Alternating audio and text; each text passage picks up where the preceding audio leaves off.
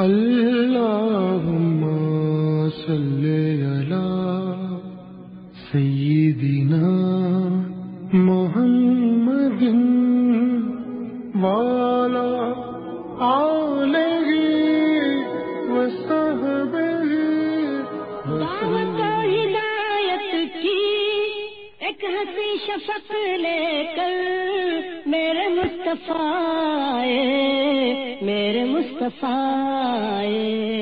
کفر کے اندھیروں میں نور کا طبق لے کر میرے مصطفیٰ میرے مصطفیٰ۔ الرحیق المختوم episode 14 دار ارقم یہ مکان سرکشوں کی نگاہوں اور ان کی مجلسوں سے دور کوہ صفا کے دامن میں الگ تھلگ واقع تھا۔ رسول اللہ صلی اللہ علیہ وسلم نے اسے اس مقصد کے لیے منتخب فرمایا کہ یہاں مسلمانوں کے ساتھ خفیہ طور پر جمع ہوں، چنانچہ آپ یہاں اطمینان سے بیٹھ کر مسلمانوں پر اللہ کی آیات تلاوت فرماتے، ان کا تزکیہ کرتے اور انہیں کتاب و حکمت سکھاتے اور مسلمان بھی امن و سلامتی کے ساتھ اپنی عبادت اور اپنے دینی اعمال انجام دیتے اور اللہ کی نازل کی ہوئی وہی سیکھتے، جو آدمی اسلام لانا چاہتا، وہ بھی یہاں آ کر خاموشی سے مسلمان ہو جاتا۔ ظلم و انتقام پر اترے ہوئے سرکشوں کو اس کی قبر نہ ہوتی۔ یہ بات یقینی ہے کہ اگر رسول اللہ صلی اللہ علیہ وسلم اس کے بجائے مسلمانوں کے ساتھ کھلم کھلا اکٹھا ہوتے تو مشرقین اپنی پوری قوت و شدت کے ساتھ اس بات کی کوشش کرتے کہ آپ تزکیہ نفس اور تعلیم و کتاب و سنت کا جو کام کرنا چاہتے ہیں، اسے نہ ہونے دیں۔ اس کے نتیجے میں فریقین کے درمیان تصادم ہو سکتا تھا، بلکہ عملاً ایسا ہو بھی چکا تھا۔ چنانچہ ابن ساخ کا بیان ہے کہ رسول اللہ کے صحابہ اکرام گھاٹیوں میں اکٹھے ہو کر نماز پڑھا کرتے تھے۔ ایک بار کفار قریش کے کچھ لوگوں نے دیکھ لیا تو کالم گلوچ اور لڑائی جھگڑے پر اتر آئے۔ جواباً حضرت سعد بن نبی وقاص نے ایک شخص کو ایسی ضرب لگائی کہ اس کا خون بہ پڑا اور یہ پہلا خون تھا جو اسلام میں بہایا گیا۔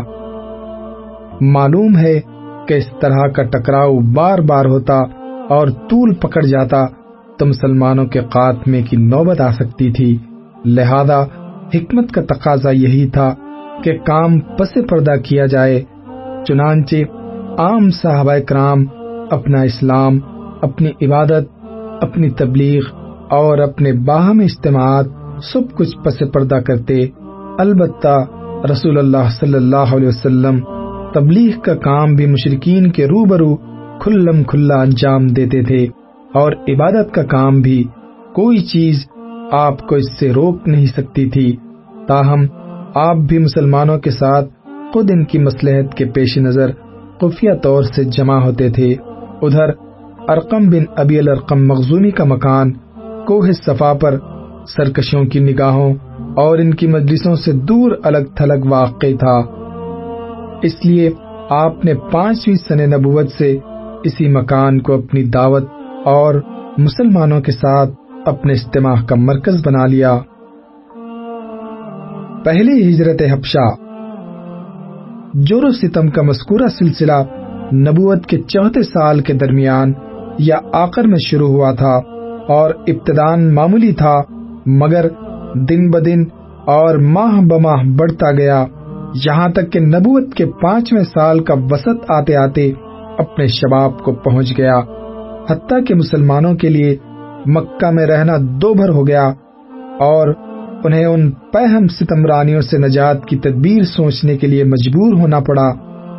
انہی سنگین اور تاریخ حالات میں سور زمر کا نزول ہوا اور اس میں ہجرت کی طرف اشارہ کیا گیا اور بتایا گیا کہ اللہ کی زمین تنگ نہیں ہے۔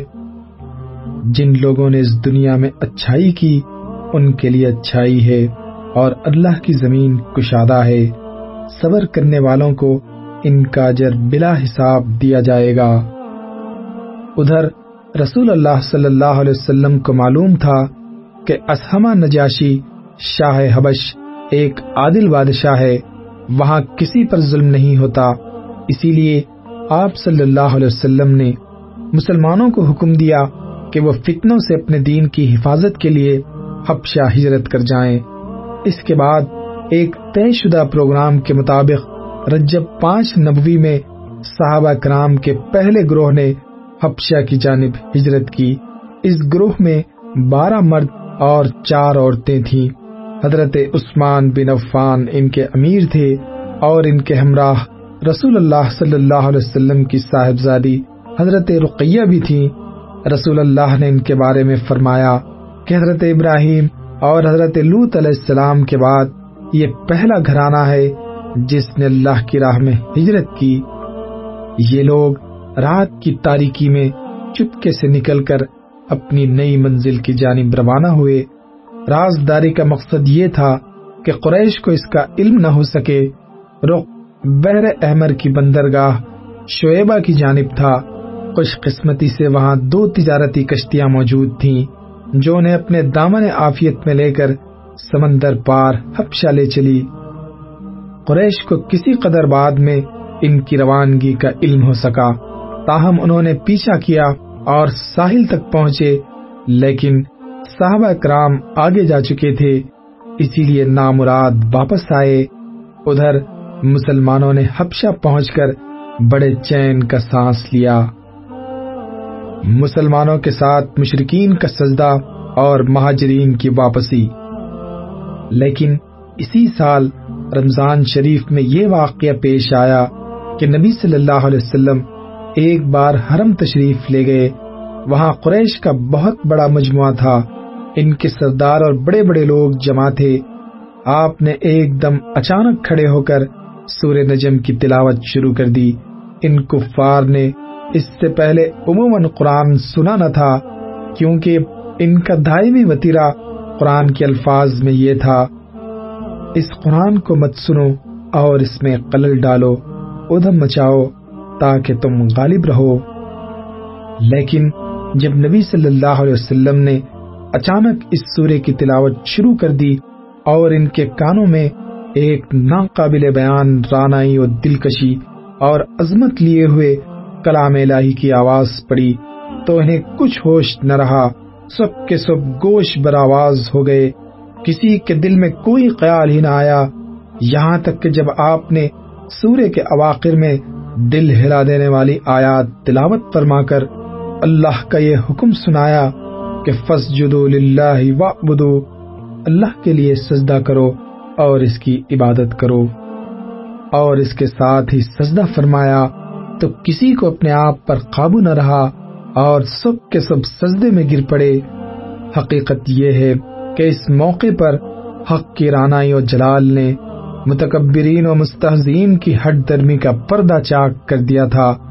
اس لیے انہیں اپنے آپ پر قابو نہ رہ گیا اور وہ بے اختیار سجدے میں گر پڑے۔ لیکن بعد میں جب انہیں احساس ہوا کہ کلام الہی کے جلال نے ان کی لگام موڑ دی اور وہ ٹھیک وہی کام کر بیٹھے جسے مٹانے اور ختم کرنے کے لیے انہوں نے ایڑی سے چوٹی تک کا زور لگا رکھا تھا اور اس کے ساتھ ہی اس واقعے میں غیر موجود مشرقین نے ان پر ہر طرف سے اتاب اور ملامت کی بوچھاڑ شروع کی تو ان کے ہاتھ کے توتے اڑ گئے اور انہوں نے اپنی جان چھڑانے کے لیے رسول اللہ پر یہ افطرا پردازی کی اور یہ جھوٹ گھڑا کہ آپ نے ان بتوں کا ذکر عزت و احترام سے کرتے ہوئے یہ کہا تھا۔ یہ بلند پایا دیویاں ہے اور ان کی شفاعت کی امید کی جاتی ہے۔ حالانکہ یہ سریح جھوٹ تھا جو محض اس لیے گھڑ لیا گیا تھا تاکہ نبی صلی اللہ علیہ وسلم کے ساتھ سجدہ کرنے کی جو غلطی ہو گئی ہے، اس کے لیے ایک معقول عذر پیش کیا جا سکے۔ اور ظاہر ہے کہ جو لوگ نبی صلی اللہ علیہ وسلم پر ہمیشہ جھوٹ گھڑتے اور آپ کے خلاف ہمیشہ دسیسہ کاری اور افطرا پردازی کرتے رہے تھے، وہ اپنا دامن بچانے کے لیے اس طرح کا جھوٹ کیوں نہ گھڑتے؟ بہرحال مشرقین کے سجدہ کرنے کے اس واقعے کی خبر حبشہ کے مہاجرین کو بھی معلوم ہوئی، لیکن اپنی اصل صورت سے بالکل ہٹ کر یعنی انہیں یہ معلوم ہوا کہ قریش مسلمان ہو گئے۔ چنانچہ انہوں نے ماہ شوال میں مکہ واپسی کی راہ لی۔ لیکن جب اتنے قریب آ گئے کہ مکہ ایک دن سے بھی کم فاصلے پر رہ گیا، تو حقیقت حال آشکار ہوئی۔ اس کے بعد کچھ لوگ تو سیدھے حبشہ پلٹ گئے اور کچھ لوگ چھپ چھپا کر یا قریش کے کسی آدمی کی پناہ لے کر مکے میں داخل ہوئے۔ دوسری ہجرت حبشہ۔ اس کے بعد ان مہاجرین پر خصوصاً اور مسلمانوں پر عموماً قریش کا ظلم و تشدد جور و ستم اور بڑھ گیا اور ان کے خاندان والوں نے انہیں خوب ستایا کیونکہ قریش کو ان کے ساتھ نجاشی کے حسن سلوک کی قبر جو ملی تھی، اس پر وہ نہایت چی بجوی تھے۔ ناچار رسول اللہ نے صحابہ کرام کو پھر ہجرت حبشہ کا مشورہ دیا، لیکن دوسری ہجرت پہلی ہجرت کے بمقابل اپنے دامن میں زیادہ مشکلات لیے ہوئے تھی، کیونکہ اب کی بار قریش پہلے سے ہی چوکنا تھے اور ایسی کسی کوشش کو ناکام بنانے کا تہیا کیے ہوئے تھے، لیکن مسلمان ان سے کہیں زیادہ مستعد ثابت ہوئے اور اللہ نے ان کے لیے سفر آسان بنا دیا، چنانچہ وہ قریش کی گرفت میں آنے سے پہلے ہی شاہ حبش کے پاس پہنچ گئے۔ اس دفعہ کل بیسی یا تریسی مردوں نے ہجرت کی اور اٹھارہ یا انیس عورتوں نے مہاجرین حبشہ کے خلاف قریش کی سازش مشرقین کو سخت قلق تھا کہ مسلمان اپنی جان اور اپنا دین بچا کر ایک پرامن جگہ بھاگ گئے۔ لہذا انہوں نے امر بن آس اور عبداللہ بن ربیہ کو جو گہری سوج بوجھ کے مالک تھے اور ابھی مسلمان نہیں ہوئے تھے، ایک اہم سفارتی مہم کے لیے منتخب کیا اور ان دونوں کو نجاشی اور بطریقوں کی خدمت میں پیش کرنے کے لیے بہترین تحفے اور ہدیے دے کر حبش روانہ کیا۔ ان دونوں نے پہلے حبش پہنچ کر بطریقوں کو تحائف پیش کیے، پھر انہیں اپنے ان دلائل سے آگاہ کیا جن کی بنیاد پر وہ مسلمانوں کو حبش سے نکلوانا چاہتے تھے۔ جب بطریقوں نے اس بات سے اتفاق کر لیا کہ وہ نجاشی کو مسلمانوں کے نکال دینے کا مشورہ دیں گے، تو یہ دونوں نجاشی کے حضور حاضر ہوئے اور تحفے پیش کر کے اپنا مدعو عرض کیا، کہا، اے بادشاہ، آپ کے ملک میں ہمارے کچھ نہ سمجھ نوجوان بھاگ آئے ہیں، انہوں نے اپنی قوم کا دین چھوڑ دیا ہے، لیکن آپ کے دین میں بھی داخل نہیں ہوئے، بلکہ یہ ایک نیا دین ایجاد کیا ہے، جسے نہ ہم جانتے ہیں، نہ آپ۔ ہمیں آپ کی خدمت میں انہی کی بابت ان کے والدین، چچاؤں اور کمبے قبیلے کے امائدین نے بھیجا ہے۔ مقصد یہ ہے کہ آپ انہیں ان کے پاس واپس بھیج دیں، کیونکہ وہ لوگ ان پر سب سے اونچی نگاہ رکھتے ہیں اور ان کی قامی اور اتاب کے اسباب کو بہتر طور پر سمجھتے ہیں۔ جب یہ دونوں اپنا مدعو عرض کر چکے تو بطریقوں نے کہا، بادشاہ سلامت، یہ دونوں ٹھیک ہی کہہ رہے ہیں۔ آپ ان جوانوں کو ان کے حوالے کر دیں۔ یہ دونوں انہیں ان کی قوم اور ان کے ملک میں واپس پہنچا دیں گے۔ لیکن نجاشی نے سوچا کہ اس قضیے کو گہرائی سے کھنگالنا اور اس کے تمام پہلوؤں کو سننا ضروری ہے۔ چنانچہ اس نے مسلمانوں کو بلا بھیجا۔ مسلمان یہ تہیا کر کے اس کے دربار میں آئے۔ کہ ہم سچ ہی بولیں گے کاہ نتیجہ کچھ بھی ہو۔ جب مسلمان آ گئے تو نجاشی نے پوچھا، یہ کون سا دین ہے جس کی بنیاد پر تم نے اپنی قوم سے علاحدگی اختیار کر لی ہے؟ لیکن میرے دین میں بھی داخل نہیں ہوئے اور نہ ان ملتوں ہی میں سے کسی کے دین میں داخل ہوئے ہو۔ مسلمانوں کے ترجمان، حضرت جعفر بن ابی طالب نے کہا، اے بادشاہ ہم ایسے قوم تھے جو جاہلیت میں مبتلا تھے۔ ہم بت پوچھتے تھے، مردار کھاتے تھے، بدکاریاں کرتے تھے قرابت داروں سے تعلق توڑتے تھے۔ ہم سایوں سے بدسلوکی کرتے تھے اور ہم میں سے طاقتور کمزور کو کھا رہا تھا۔ ہم اسی حالت میں تھے کہ اللہ نے ہم ہی میں سے ایک رسول بھیجا۔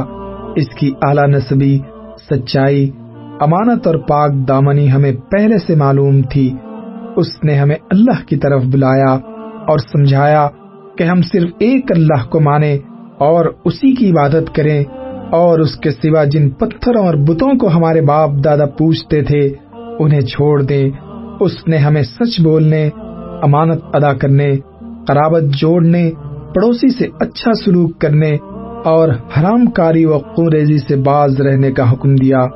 اور فواہش میں ملوث ہونے، جھوٹ بولنے، یتیم کمال کھانے اور پاک دامن عورت پر جھوٹی تہمت لگانے سے منع کیا۔ اس نے ہمیں یہ بھی حکم دیا کہ ہم صرف اللہ کی عبادت کریں، اس کے ساتھ کسی کو شریک نہ کریں۔ اس نے ہمیں نماز، روزہ اور زکوٰۃ کا حکم دیا۔ اسی طرح حضرت جعفر نے اسلام کے کام گنائے، پھر کہا ہم نے اس پیغمبر کو سچا مانا، اس پر ایمان لائے اور اس کے لائے ہوئے دین الہی میں اس کی پیروی کی۔ چنانچہ ہم نے صرف اللہ کی عبادت کی، اس کے ساتھ کسی کو شریک نہیں کیا۔ اور جن باتوں کو اس پیغمبر نے حرام بتایا، انہیں حرام مانا۔ اور جن کو حلال بتایا، انہیں حلال جانا۔ اس پر ہماری قوم ہم سے بگڑ گئی۔ اس نے ہم پر ظلم و ستم کیا۔ اور ہمیں ہمارے دین سے پھیرنے کے لیے فتنے اور سزاؤں سے دوچار کیا تاکہ ہم اللہ کی عبادت چھوڑ کر بت پرستی کی طرف پلٹ جائیں اور جن گندی چیزوں کو حلال سمجھتے تھے، انہیں پھر حلال سمجھنے لگے۔ جب انہوں نے ہم پر بہت قہر و ظلم کیا، زمین تنگ کر دی اور ہمارے اور ہمارے دین کے درمیان روک بن کر کھڑے ہو گئے، تو ہم نے آپ کے ملک کی راہ لی۔ اور دوسروں پر آپ کو ترجیح دیتے ہوئے آپ کی پناہ میں رہنا پسند کیا اور یہ امید کی کہ اے بادشاہ، آپ کے پاس ہم پر ظلم نہیں کیا جائے گا۔ نجاشی نے کہا، وہ پیغمبر جو کچھ لائے ہیں، اس میں سے کچھ تمہارے پاس ہے۔ حضرت جعفر نے کہا ہاں۔ نجاشی نے کہا، ذرا مجھے بھی پڑھ کر سناؤ۔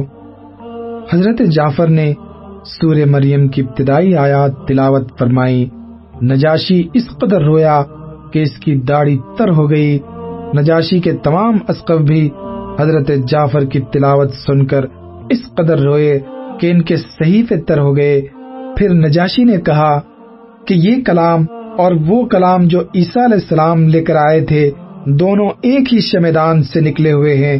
اس کے بعد نجاشی نے امر بن آس اور عبداللہ بن ربیہ کو مخاطب کر کے کہا کہ تم دونوں چلے جاؤ، میں ان لوگوں کو تمہارے حوالے نہیں کر سکتا اور نہ یہاں ان کے خلاف کوئی چال چلی جا سکتی ہے۔ اس کے حکم پر وہ دونوں وہاں سے نکل گئے۔ لیکن پھر امر بن آس نے عبداللہ بن ربیہ سے کہا، اللہ کی قسم، کل ان کے متعلق ایسی بات لاؤں گا کہ ان کی ہریالی کی جڑ کاٹ کر رکھ دوں گا۔ عبداللہ بن ربیہ نے کہا نہیں، ایسا نہ کرنا۔ ان لوگوں نے اگرچہ ہمارے خلاف کیا ہے، لیکن ہیں بہرحال ہمارے اپنے ہی کنبے قبیلے کے لوگ۔ مگر امر بن آس اپنی رائے پر اڑے رہے۔ اگلا دن آیا تو امر بن آس نے نجاشی سے کہا، اے بادشاہ، یہ لوگ عیسیٰ ابن مریم کے بارے میں ایک بڑی بات کہتے ہیں۔ اس پر نجاشی نے مسلمانوں کو پھر بلا بھیجا۔ وہ پوچھنا چاہتا تھا کہ حضرت عیسیٰ علیہ السلام کے بارے میں مسلمان کیا کہتے ہیں، اس دفعہ مسلمانوں کو گھبراہٹ ہوئی، لیکن انہوں نے طے کیا کہ سچ ہی بولیں گے، نتیجہ قاہ کچھ بھی ہو، چنانچہ جب مسلمان نجاشی کے دربار میں حاضر ہوئے اور اس نے سوال کیا، تو حضرت جعفر نے فرمایا، ہم عیسیٰ علیہ السلام کے بارے میں وہی بات کہتے ہیں جو ہمارے نبی لے کر آئے ہیں یعنی حضرت عیسیٰ اللہ کے بندے، اس کے رسول، اس کی روح اور اس کا کلمہ ہے جسے اللہ نے کماری پاک دامن حضرت مریم کی طرف القا کیا تھا۔ اس پر نجاشی نے زمین سے تنکا اٹھایا اور بولا، اللہ کی قسم، جو کچھ تم نے کہا ہے حضرت عیسیٰ علیہ السلام، اس سے اس تنکے کے برابر بھی بڑھ کر نہ تھے۔ اس پر بطریقوں نے ہوں کی آواز لگائی۔ نجاشی نے کہا، اگرچہ تم لوگ ہوں کہو۔ اس کے بعد نجاشی نے مسلمانوں سے کہا، جاؤ، تم لوگ میرے قلم رو میں امن و امان سے ہو۔ جو تمہیں گالی دے گا، اس پر تاوان لگایا جائے گا۔ مجھے گوارا نہیں کہ تم میں سے میں کسی آدمی کو ستاؤں اور اس کے بدلے مجھے سونے کا پہاڑ مل جائے۔ اس کے بعد اس نے اپنی ہاشیہ نشینوں سے مخاطب ہو کر کہا، ان دونوں کو ان کے ہدیے واپس کر دو، مجھے ان کی کوئی ضرورت نہیں۔ اللہ کی قسم، اللہ تعالیٰ نے جب مجھے میرا ملک واپس کیا تھا، تو مجھ سے کوئی رشوت نہیں لی تھی کہ میں اس کی راہ میں رشوت لوں۔ نیز، اللہ نے میرے بارے میں لوگوں کی بات قبول نہ کی تھی کہ میں اللہ کے بارے میں لوگوں کی بات مانوں۔ حضرت ام سلمہ جنہوں نے اس واقعے کو بیان کیا ہے، کہتی ہیں، اس کے بعد وہ دونوں اپنے ہدیے تحفے لیے بے آبرو ہو کر واپس چلے گئے اور ہم نجاشی کے پاس ایک اچھے ملک میں ایک اچھے پڑوسی کے زیر سایہ مقیم رہے۔ یہ ابن ساخ کی روایت ہے۔ دوسرے سیرت نگاروں کا بیان ہے کہ نجاشی کے دربار میں حضرت امر بن آس کی حاضری جنگ بدر کے بعد ہوئی تھی۔ بعض لوگوں نے تدبیح کی، یہ صورت بیان کی ہے کہ حضرت امر بن آس نجاشی کے دربار میں مسلمانوں کی واپسی کے لیے دو مرتبہ گئے تھے، لیکن جنگ بدر کے بعد کی حاضری کے ضمن میں حضرت جعفر اور نجاشی کے درمیان سوال و جواب کی جو تفصیلات بیان کی جاتی ہیں، وہ تقریباً وہی ہیں جو ابن ساق نے ہجرت حبشہ کے بعد حاضری کے سلسلے میں بیان کی ہے۔ پھر ان سوالات کے مضامین سے واضح ہوتا ہے کہ نجاشی کے پاس یہ معاملہ ابھی پہلی بار پیش ہوا تھا۔ اس لیے ترجیح اس بات کو حاصل ہے کہ مسلمانوں کو واپس لانے کی کوشش صرف ایک بار ہوئی تھی اور وہ ہجرت حبشہ کے بعد تھی۔